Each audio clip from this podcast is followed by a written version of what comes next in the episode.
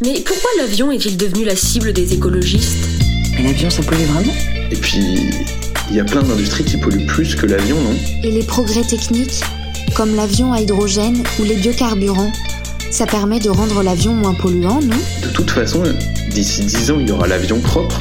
Si on arrête de prendre l'avion, comment on peut aller à l'autre bout du monde en fait? Enfin, découvrir le monde. Et si je compense mes vols, est-ce que ça résout le problème? Pourquoi c'est pas cher de prendre l'avion? Surtout quand on voit le prix des trains. Bienvenue dans le deuxième épisode des atterristes. Atterristes, c'est un terme créé par et qui désigne celles et ceux qui ont fait le choix de ne plus prendre l'avion par souci environnemental ou par volonté d'expérimenter d'autres manières de vivre, parce qu'attention spoiler, l'avion, ça pollue. Et c'est ce qu'on a explicité dans l'épisode 1. Alors oui, l'avion, ça fait autre chose que polluer. C'est aussi et avant tout une prouesse technologique qui nous permet de nous déplacer et de déplacer toutes sortes de choses à grande vitesse par-delà océans et montagnes. Ça nous rapproche, et c'est d'ailleurs sous cet angle que la communauté internationale a choisi de considérer l'aviation après la Deuxième Guerre mondiale dans le texte de la Convention de Chicago relative à l'aviation internationale. L'avion y est décrit comme vecteur de paix et de rapprochement entre les peuples.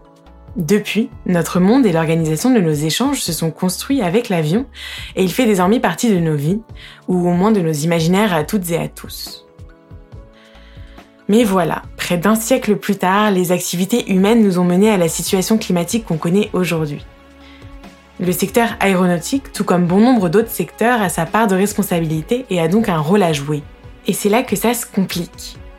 Maintenant que le monde est accro à l'avion, comment est-ce qu'on fait pour diminuer son impact sur le climat? Est-ce qu'on peut fabriquer des avions qui polluent moins? C'est ce que j'ai cherché à comprendre dans ce deuxième épisode.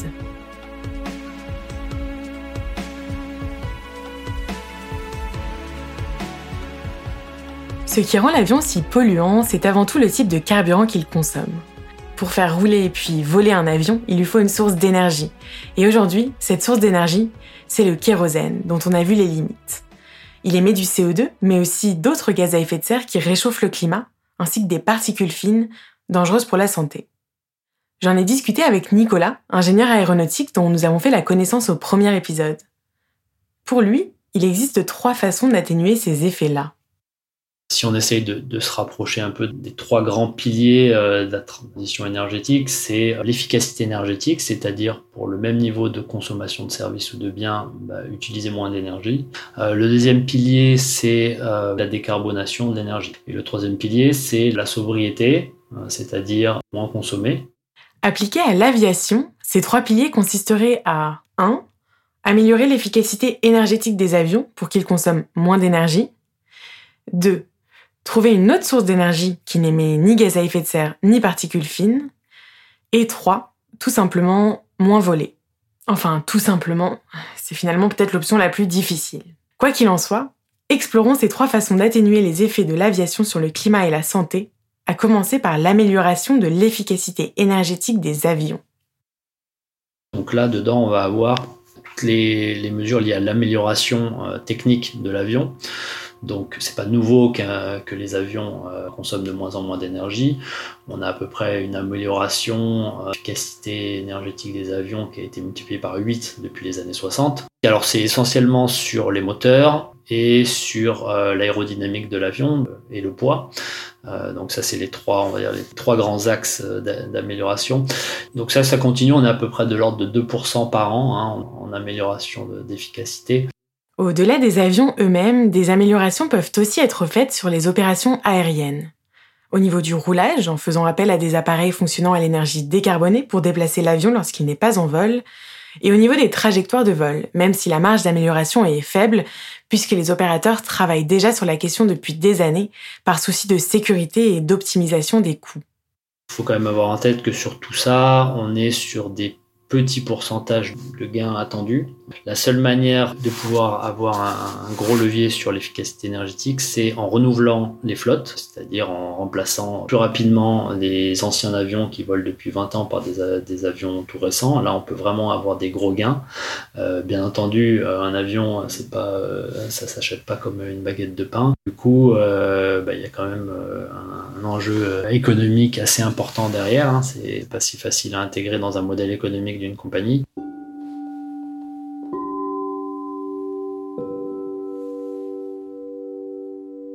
On peut donc aujourd'hui faire des avions qui polluent moins en améliorant leur efficacité énergétique. Mais les gains obtenus sont malheureusement compensés par la hausse exponentielle du nombre de vols, c'est l'effet rebond. Effectivement, quand on regarde un avion euh, individuellement, euh, c'est beaucoup plus efficace qu'un avion d'il y a 70 ans. Néanmoins, il y a aussi beaucoup plus d'avions. on a un vrai effet rebond qui fait qu'au final, euh, les améliorations particulières apportées ont été complètement effacées par le volume. Améliorer l'efficacité énergétique des avions, ça n'est pas suffisant pour diminuer significativement leur impact sur le climat. Il faut donc pouvoir compter sur d'autres leviers.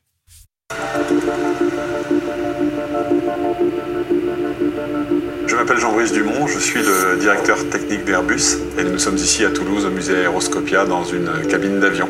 L'utilisation de l'hydrogène à, bord d'un avion amène à ce qu'on appelle euh, un avion à zéro émission. Il n'émet pas de dioxyde de carbone. Airbus a annoncé récemment un projet de, concept plane, euh, d'avion de démonstration euh, volant à l'hydrogène. Ils sont trois. Euh, le premier, c'est un avion à turbopropulseur. Vous avez l'habitude d'en voir, c'est les avions de transport à hélice. Le deuxième, c'est un avion à turboréacteur. il y en a beaucoup plus. Hein. C'est des avions qu'on voit les plus classiquement, comme nos A320, A350. Et le troisième et le plus révolutionnaire, c'est le principe d'une aile volante. Et ça aussi, on en voit, mais on en voit plus dans, des livres ou dans des films. Euh, que dans la réalité. Mais c'est réellement celle qui est la plus prometteuse pour arriver à stocker de bonnes quantités d'hydrogène et aménager la cabine avec un grand nombre de passagers.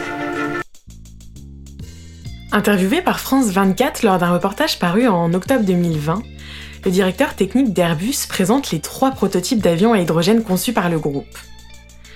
La promesse de l'hydrogène, c'est de pouvoir remplacer le kérosène comme source d'énergie pour faire voler les avions. Faire fonctionner un avion avec de l'hydrogène, c'est une véritable rupture technologique, et c'est le défi que s'est lancé Airbus. Mais vous vous souvenez peut-être de ce que nous avait dit Audrey dans l'épisode précédent à propos des solutions technologiques. Le Haut Conseil pour le climat euh, a clairement euh, dit euh, que en fait il fallait éviter euh, de construire des infrastructures. Alors je cite des infrastructures comme les extensions d'aéroports qui sont susceptibles de verrouiller notre économie dans un chemin qui est incompatible avec la neutralité carbone. Parce que euh, sur ce point, le Haut Conseil pour le climat est très clair, c'est-à-dire que les solutions technologiques qui qu'on nous promet dans le secteur aérien, en fait, ne seraient jamais prêtes à temps euh, pour éviter l'augmentation euh, euh, des, des, émissions de gaz à effet de serre. Donc il n'y a pas d'autre solution que, à minima, de cesser de, croître, de faire croître le trafic.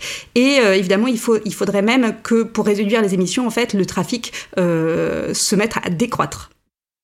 Présentées comme des solutions par les acteurs de l'industrie aéronautique et estimées dignes de gros investissements financiers par les politiques, les technologies de rupture ne sont pourtant pas jugées suffisantes par les experts du Haut Conseil pour le climat. Leur constat est d'ailleurs partagé par plus de 700 étudiants du secteur de l'aéronautique qui se sont regroupés pour publier en mai 2020 une tribune dans Le Monde intitulée Aéronautique, la transition écologique impose une profonde transformation de notre industrie. Madeleine en est une des premières signatrices. Alors moi je m'appelle Madeleine, j'ai 22 ans et euh, depuis deux ans je suis à, enfin deux ans et demi maintenant je suis à Supaéro, qui est une école d'ingénieurs euh, généralistes mais quand même spécialisée dans l'aéronautique et le spatial. Euh, et c'est une école que j'ai choisi d'intégrer parce que j'ai toujours voulu travailler dans l'aéronautique ou le spatial. C'est un milieu qui m'a toujours attiré. quand j'étais toute petite, je voulais être astronaute. Après, j'ai basculé vers pilote de chasse. Enfin, c'est toujours quelque chose qui m'a intéressé. Mais en parallèle de ça, j'ai développé une assez grande sensibilité environnementale depuis le lycée. Et du coup, une fois en école, bah, je me suis retrouvée à, confronter ces deux, euh, ces deux aspects, enfin ces deux intérêts que j'ai. Et, euh, ça a donné, euh, avec d'autres amis qui se posaient un peu les mêmes questions que moi, une tribune qu'on a, qu'on a sortie dans le monde et qui a été signée par 700, 700 autres étudiants du secteur aéronautique, qui nous a permis de, de faire toute une mobilisation autour de bah, de l'impact euh, l'impact environnemental du trafic aérien et de ce qui était à faire pour le réduire. C'est-à-dire ne pas compter à 100% sur la technologie et, et, euh, plutôt agir sur euh, la fréquence d'utilisation de l'avion.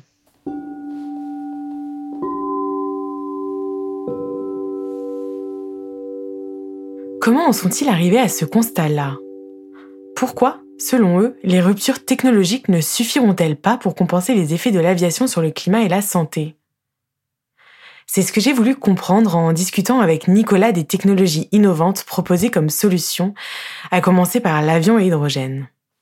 On a l'impression que c'est un sujet qui a qui est apparu euh, très, très récemment un peu sur le devant de la scène comme la, comme la solution miracle. Euh, alors c'est pas un sujet nouveau, hein, on connaît l'hydrogène, euh, on sait depuis très longtemps le fabriquer, l'utiliser. Il y a même des, des, avions qui ont déjà volé euh, l'hydrogène.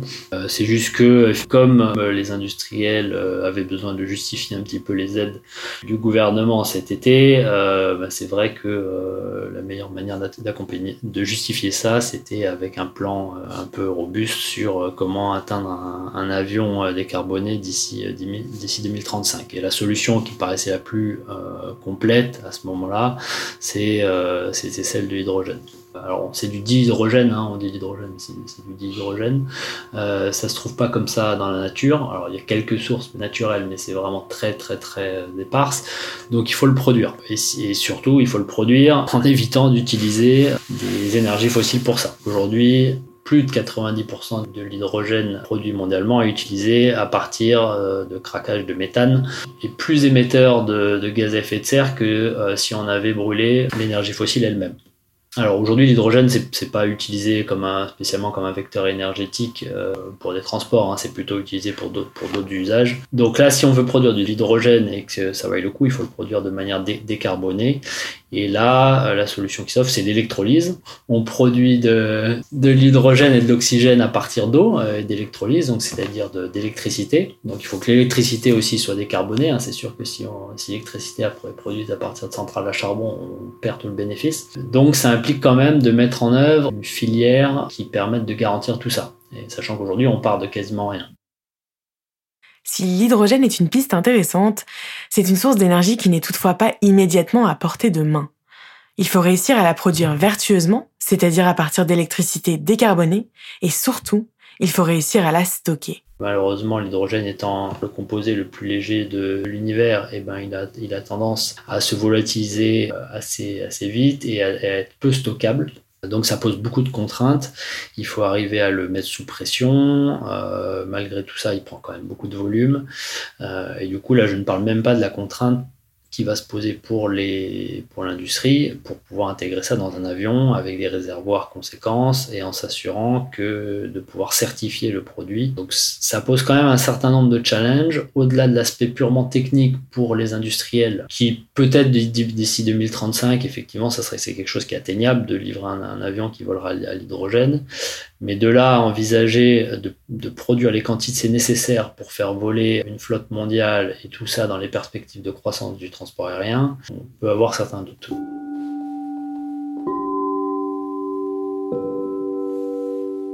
Guillaume Faury, PDG d'Airbus, était l'invité d'Alba Ventura sur RTL le 22 septembre 2020.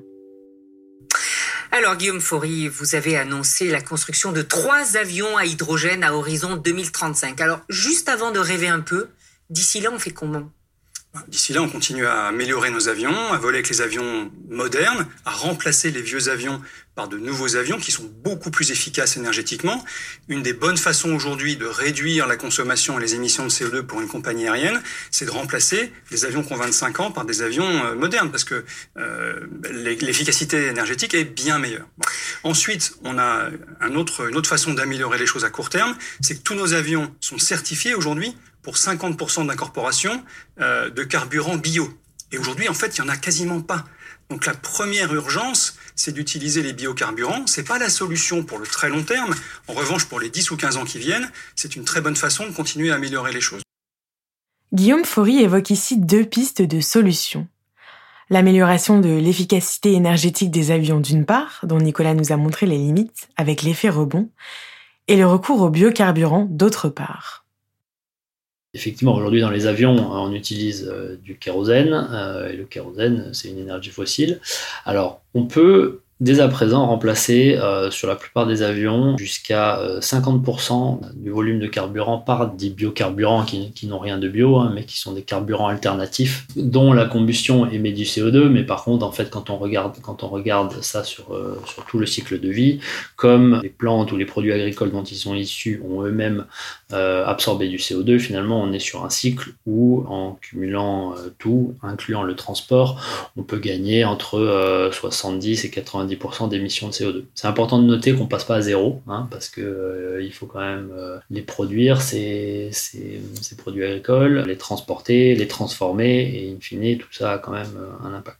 Sur les premières générations de, carburants alternatifs, effectivement, ils sont issus de ressources qui sont en concurrence avec, avec l'agriculture. C'est-à-dire qu'on va planter du colza euh, qui va produire de, l'huile qu'on pourra utiliser comme un carburant alternatif. Et là, effectivement, euh, à la place du colza, on aurait pu mettre euh, du blé pour nourrir des hommes. donc, effectivement, c'est assez discutable le fait de développer les, les, carburants alternatifs de première génération à l'heure où il faut quand même continuer à nourrir la planète. Par contre, il existe maintenant des carburants alternatifs de deuxième génération qui, eux, sont principalement issus de déchets agricoles. Ils sont des déchets issus de l'agriculture et donc qui ne, rentrent pas en concurrence avec des, activités euh, ben, destinées à l'alimentation. Par contre, là, la difficulté, c'est que euh, ben, forcément, on vient chercher finalement un sous-produit de l'agriculture, donc la quantité d'énergie qu'on peut en, retirer est quand même assez faible. Au final, aujourd'hui, euh, je crois que enfin, les, quantités produites de carburant de deuxième génération sont vraiment très très faibles. Euh, elle couvrirait moins de 0,05% euh, de la demande mondiale en, carburant alternatif. Donc la technique existe, les techniques existent, par contre il y a une vraie question de passage à l'échelle qui se pose, euh, tout en ayant en tête que si on veut limiter ben, l'impact lié au transport de ces matières, il faut qu'ils soient le plus possible fabriqués localement. Donc c'est important de développer des filières le plus locales possible pour pouvoir donner du sens à ces carburants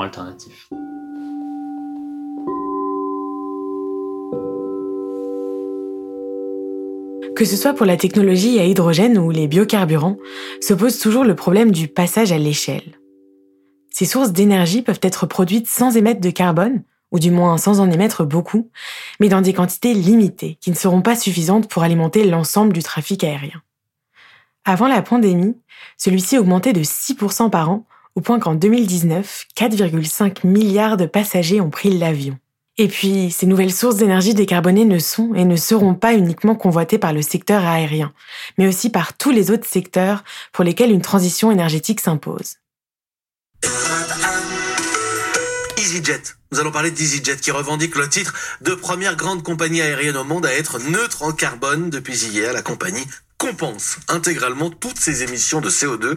Axel, qu'est-ce que ça veut dire concrètement? Est-ce que EasyJet ne, pollue plus? Non, alors les avions EasyJet hein, continuent de rejeter du CO2 dans le ciel, 8 millions de tonnes quand même l'an dernier. Simplement, chaque gramme de CO2 émis dans le ciel est compensé. C'est-à-dire qu'EasyJet fait en sorte qu'ailleurs sur Terre, ce CO2 supplémentaire soit stocké, alors par exemple dans un arbre. Ou bien alors, il y a une autre solution, c'est empêcher l'émission de CO2 ailleurs sur Terre, par exemple en finançant une centrale solaire qui va remplacer une centrale à charbon. Alors bien sûr, ce n'est pas EasyJet hein, qui est à la manœuvre, mais ce sont des organismes agréés de reforestation ou d'énergie renouvelable. Donc c'est effectif depuis hier et c'est un joli coup pour EasyJet qui est la première compagnie au monde à compenser ainsi tous ses vols parce que d'autres compagnies le font mais de façon partielle. Ça, c'était le 19 novembre 2019 sur RTL. Sur le site d'EasyJet, on peut en effet lire Prendre l'avion est une expérience incroyable. Cela nous permet de partir à l'aventure, de nous détendre, de nous ressourcer et nous procure des souvenirs inoubliables avec d'anciens et de nouveaux amis. Mais il est temps que nous prenions la responsabilité de l'impact des vols en avion sur l'environnement. C'est pourquoi, pour chaque vol que nous opérons, nous compensons dorénavant les émissions de carbone correspondant au carburant utilisé en investissant dans des projets tels que la plantation d'arbres ou la protection contre la déforestation et les énergies renouvelables.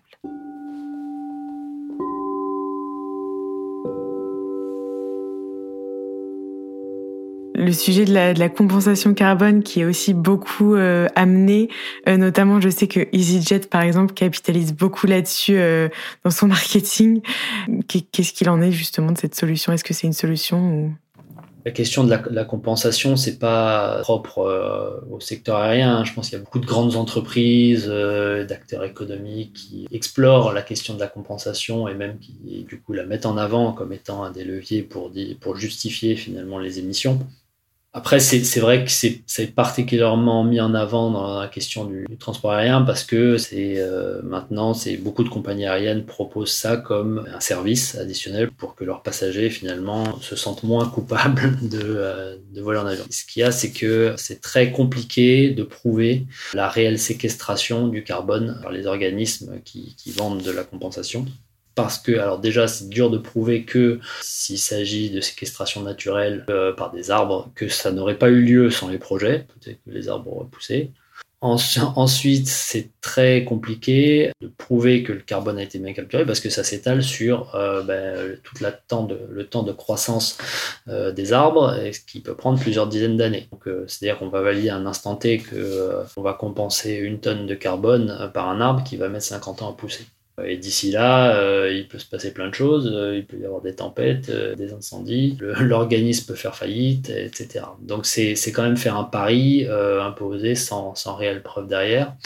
Il y avait une étude qui, a été, qui avait été faite en 2016, je crois, sur, par une université de Suisse sur 5000 projets de compensation carbone, enfin de séquestration carbone.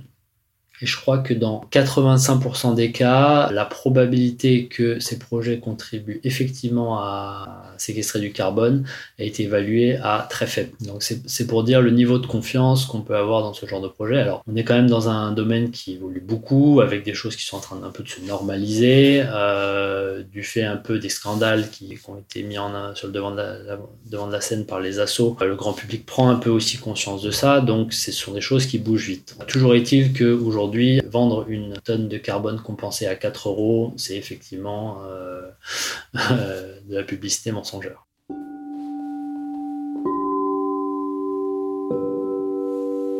Pour Eric Lombard, coordinateur France de Stay Grounded, Rester sur Terre, un réseau de plus de 160 associations et collectifs qui militent pour la réduction du transport aérien et de ses impacts négatifs, la compensation carbone devrait être le dernier recours, à défaut de pouvoir actionner d'autres leviers.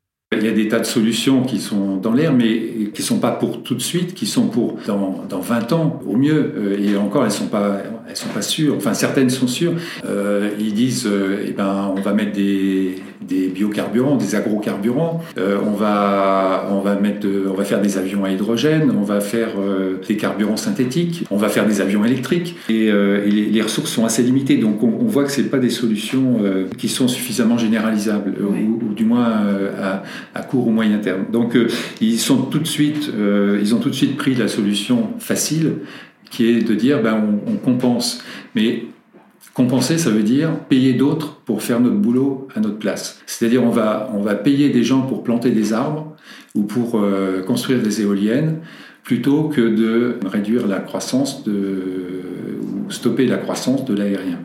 En fait, il y a des tas de de problèmes avec la compensation. C'est, bon, ce qui se fait le plus, c'est effectivement de planter des arbres. Euh, alors d'une part, planter des arbres, c'est, assez précaire parce que avec le réchauffement climatique, ces arbres ils peuvent crever de sécheresse, ils peuvent euh, ils peuvent être euh, pris dans des incendies de forêt et c'est, c'est détruit c'est détruit en un clin d'œil.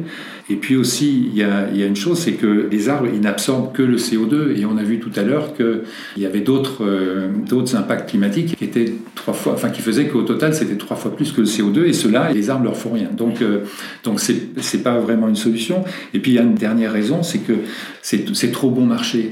Ça coûte ça coûte rien de planter des arbres. Il y a eu un, une étude qui montrait que Corsia, cet accord euh, international de compensation carbone pour les vols internationaux, il va euh, à terme concerner seulement 12% des émissions de CO2 de l'aviation internationale et ça coûtera aux compagnies aériennes que à peu près 1% de leur, chiffre d'affaires. Donc absolument pas dissuasif. Le prix des billets va pratiquement pas augmenter, donc ça ça va pas dissuader les gens de prendre l'avion. En fait, ils ont ils, ont décidé de faire ce qu'ils appellent une croissance neutre en carbone. Euh, c'est-à-dire c'est pas c'est pas le vol qui est neutre, c'est la croissance D'ailleurs, avec le Covid, il y a eu un tour de passe-passe parce qu'ils avaient décidé de prendre comme année de référence l'année 2020. Et manque de bol, l'année 2020, elle est très faible. Donc s'ils prenaient l'année 2020 comme référence, ils seraient obligés de compenser tout de suite euh, énormément parce que euh, tout ce qui dépasse le, le nombre de vols de, de 2020. Alors ils ont, ils, ont, ils ont décidé de de décaler et de prendre 2019 comme année de référence. Le, nombre de vols de 2019, le nombre de passagers, on va rejoindre que 2024, 2025, donc pas de compensation avant 2025, et on ne compensera que ce qui dépassera le, niveau de 2019. Et puis c'est que les vols internationaux. Il faut quand même se rendre compte qu'aux États-Unis, c'est à peu près la moitié des passagers sont pour des vols domestiques, en Chine aussi.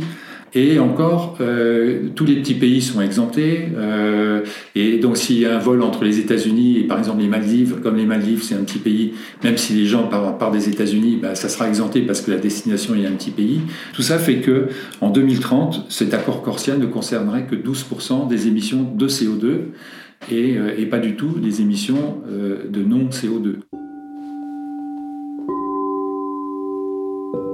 La compensation carbone ne comprend pas seulement les initiatives de plantation d'arbres ou le financement de puits de carbone. Certains organismes se proposent également de financer des moyens plus indirects de réduire les émissions par le biais d'aides aux associations qui œuvrent dans ce sens ou par la mise en place de programmes d'économie d'énergie par exemple. Mais quelles que soient les méthodes employées, la compensation carbone ne s'attaque qu'à une partie du problème. Et c'est déjà bien mais ça ne permet malheureusement pas de se déresponsabiliser de l'impact des trajets effectués en avion. Bon, et maintenant, qu'est-ce qu'on fait? Euh, on ne dit pas qu'il faut euh, bannir à tout jamais l'avion, mais euh, il y a une urgence. Il faut répondre à l'urgence, un petit peu comme quand au moment de la Deuxième Guerre mondiale, il y, avait une urgence, c'était de, de, battre les Allemands. Et toute l'industrie américaine s'est mise au service de la victoire. Les Américains ont arrêté de construire des voitures pendant un an ou deux, je crois, pour se concentrer sur l'effort de guerre. Et là, je pense que c'est actuellement, on est dans une problématique d'effort, de guerre, même si euh, l'ennemi n'est pas à nos portes et l'ennemi, euh, l'ennemi qui, est le, qui est le réchauffement ne nous fait pas mourir encore, mais commence à faire mourir des gens à travers le monde. Il faut prendre l'ampleur du problème et, et, pour ça, au moins pour quelques années, quelques dizaines d'années, il faut réduire le transport aérien et pour ça, il y a des moyens. Il faut, il faut que l'avion soit plus cher, il faut qu'il y ait des alternatives, il faut changer l'imaginaire des gens que des vacances réussies, c'est pas forcément des vacances en avion, etc.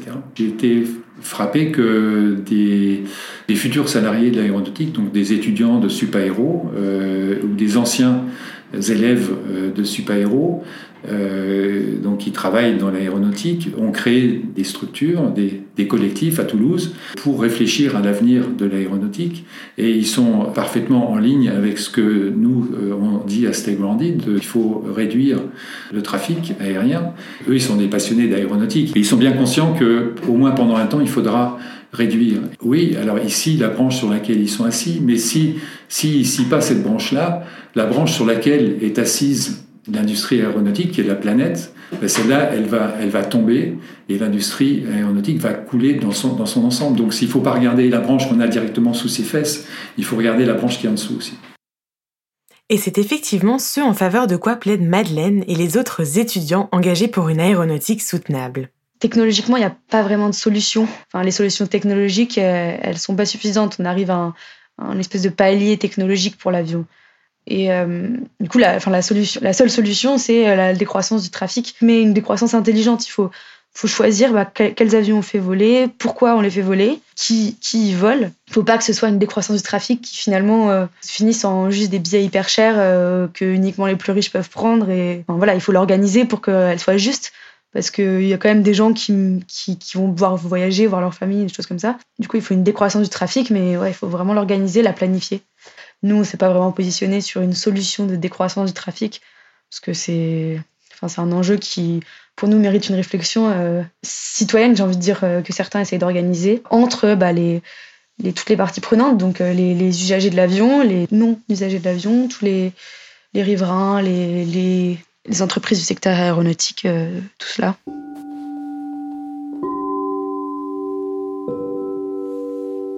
Pour véritablement résoudre le problème, ce sont les trois piliers de la transition énergétique qu'il faut savoir actionner en même temps. L'amélioration de l'efficacité énergétique, le recours à l'énergie décarbonée et la sobriété, c'est-à-dire moins voler. Sans ce dernier pilier, les bénéfices des deux autres sont et continueront d'être contrebalancés et tous les efforts déployés resteront en grande partie inefficaces. Bonjour, moi je m'appelle Eishi. Donc, euh, je suis en formation ingénieur dans le secteur euh, aérospatial ici à Supaéro et actuellement donc j'ai fait, j'ai fait mes deux premières années et euh, depuis l'été dernier je suis en année de césure. Tout comme Madeleine, Eishi est co-signataire de la tribune des étudiants pour une aéronautique soutenable. Donc moi je suis un très grand passionné du ciel et de l'espace, hein, tout ce qui vole. J'adore ça. À la base j'étais J'habitais euh, au Japon, pas jusqu'en terminale, j'ai eu mon bac euh, là-bas et ensuite j'ai fait deux années de prépa tout en ayant super-héros donc dans, dans, le viseur. La question environnementale dans tout ça, bah, c'est arrivé euh, en fait très récemment, même depuis que je suis à super-héros en fait, même si j'étais déjà conscient des, des enjeux environnementaux en général. En général.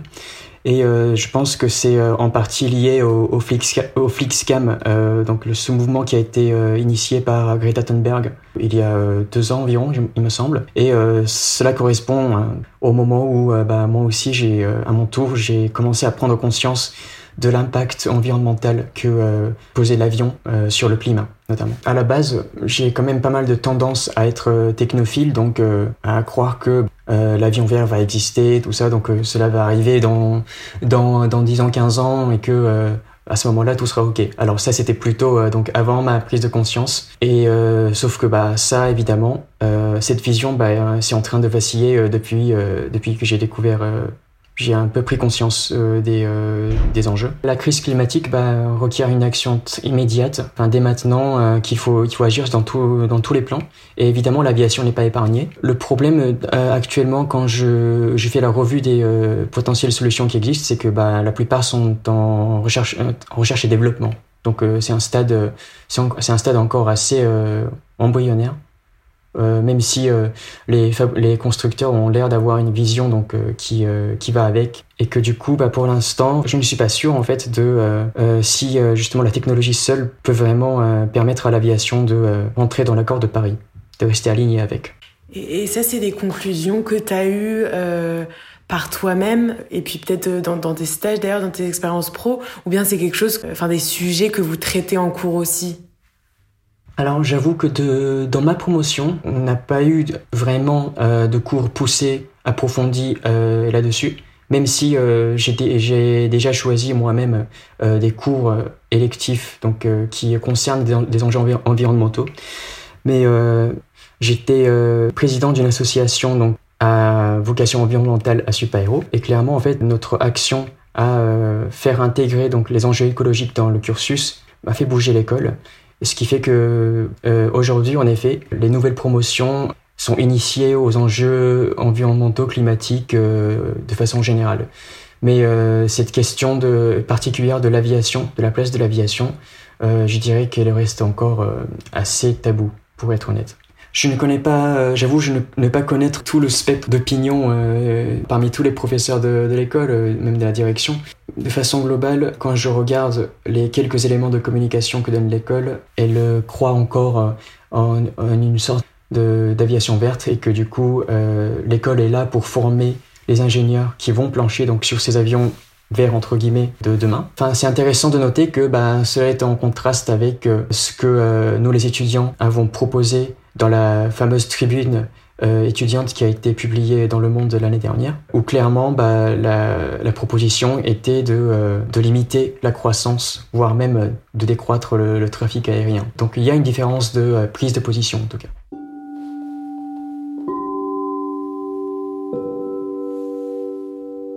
La question de la formation des ingénieurs ou futurs ingénieurs aéronautiques à ces enjeux-là est essentielle et concerne d'ailleurs toutes celles et ceux impliqués de près ou de loin dans l'économie de l'aviation, à savoir les employés, les décideurs et les consommateurs.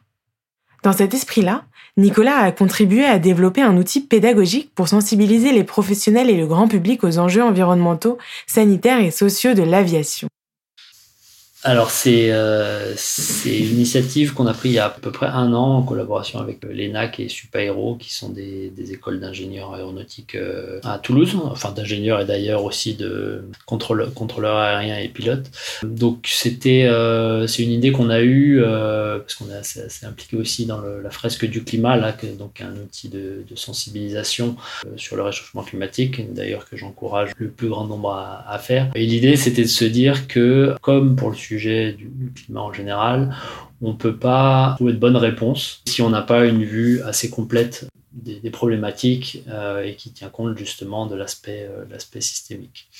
Et du coup, l'idée, c'est de construire un outil un peu pédagogique autour des problématiques liées au, au transport aérien sous la forme de, la fresque, donc euh, comme sur le modèle de la fresque du climat qui est basé euh, euh, sur l'intelligence collective, qui a un fondement scientifique et de manière un peu ludique, parce que finalement, on retient mieux euh, quand, on participe au jeu et qu'il y a un côté un peu ludique. Et euh, du coup, on, a, on, est arrivé à la construction d'un jeu euh, qui s'appelle Fresque.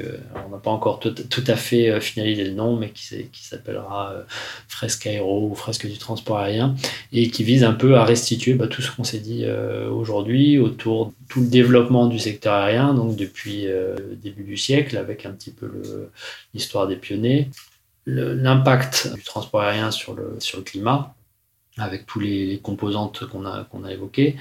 Inversement aussi, un truc dont on n'a pas parlé trop aujourd'hui, mais qui est assez essentiel pour le, pour le secteur, c'est d'anticiper euh, bah, ces vulnérabilités vis-à-vis -vis du dérèglement climatique, l'impact sur euh, bah, toutes les, les, que ce soit les catastrophes naturelles, mais aussi euh, les, potentiellement les changements de, de, de courants aériens, euh, de portance, etc.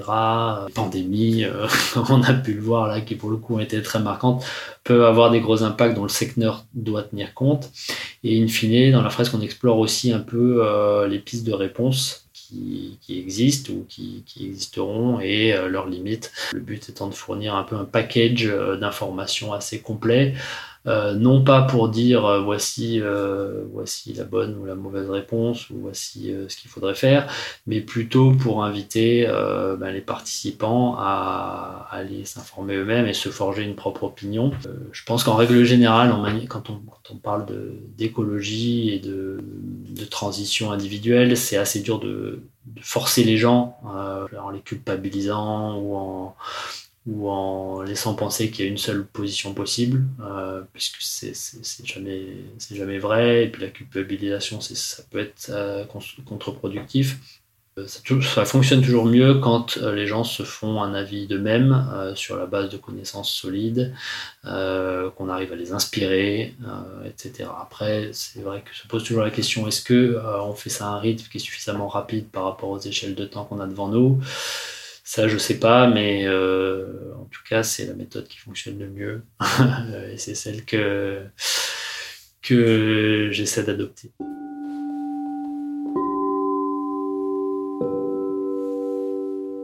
Pour faire le lien euh, sur, sur, ce que, sur ce que je vois comme, comme avenir pour le transport aérien, Déjà, se pose la question euh, quelle est le, la place du transport aérien dans la société? Je pense pas qu'il faut qu'il soit question de euh, complètement arrêter le vol en avion. Je veux dire, c'est une réalité, ça existe aujourd'hui. C'est ça, ça a des, des, bénéfices certains euh, qui sont euh, le décloisonnement, l'ouverture culturelle et plein d'autres. C'est difficilement mesurable. Par contre, on peut mesurer les impacts négatifs assez facilement. Euh, les impacts positifs, c'est des, des, choses qui sont moins euh, moins voilà qui sont qui sont moins mesurables et qu'on peut mettre moins mettre dans, dans une balance. Par contre voilà ce qui est sûr c'est qu'on se rend compte qu'il y a un, côté un peu dérégulé du fait euh, bah, d'une croissance euh, sans limite et qui pour le coup euh, bah, du coup apporte les conséquences qu'on a qu'on a présentées avant. Je pense que il y a un avenir tout à fait pour le secteur aérien et qui doit tenir compte de tout ce dont on a évoqué euh, jusqu'à présent. Par contre, comme euh, on voit que l'ensemble des, solutions euh, techniques identifiées ne permettent pas de soutenir la croissance telle qu'elle est aujourd'hui, ça veut dire que do doit vraiment se poser la question de la priorité du transport en avion bah, dans une société bas carbone.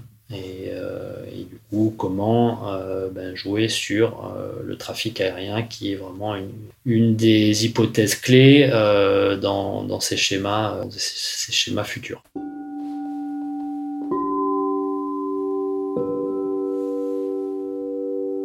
Les solutions technologiques ne suffiront pas si elles ne sont pas accompagnées d'une diminution du trafic aérien. Comment actionner efficacement ce troisième pilier qu'est la sobriété?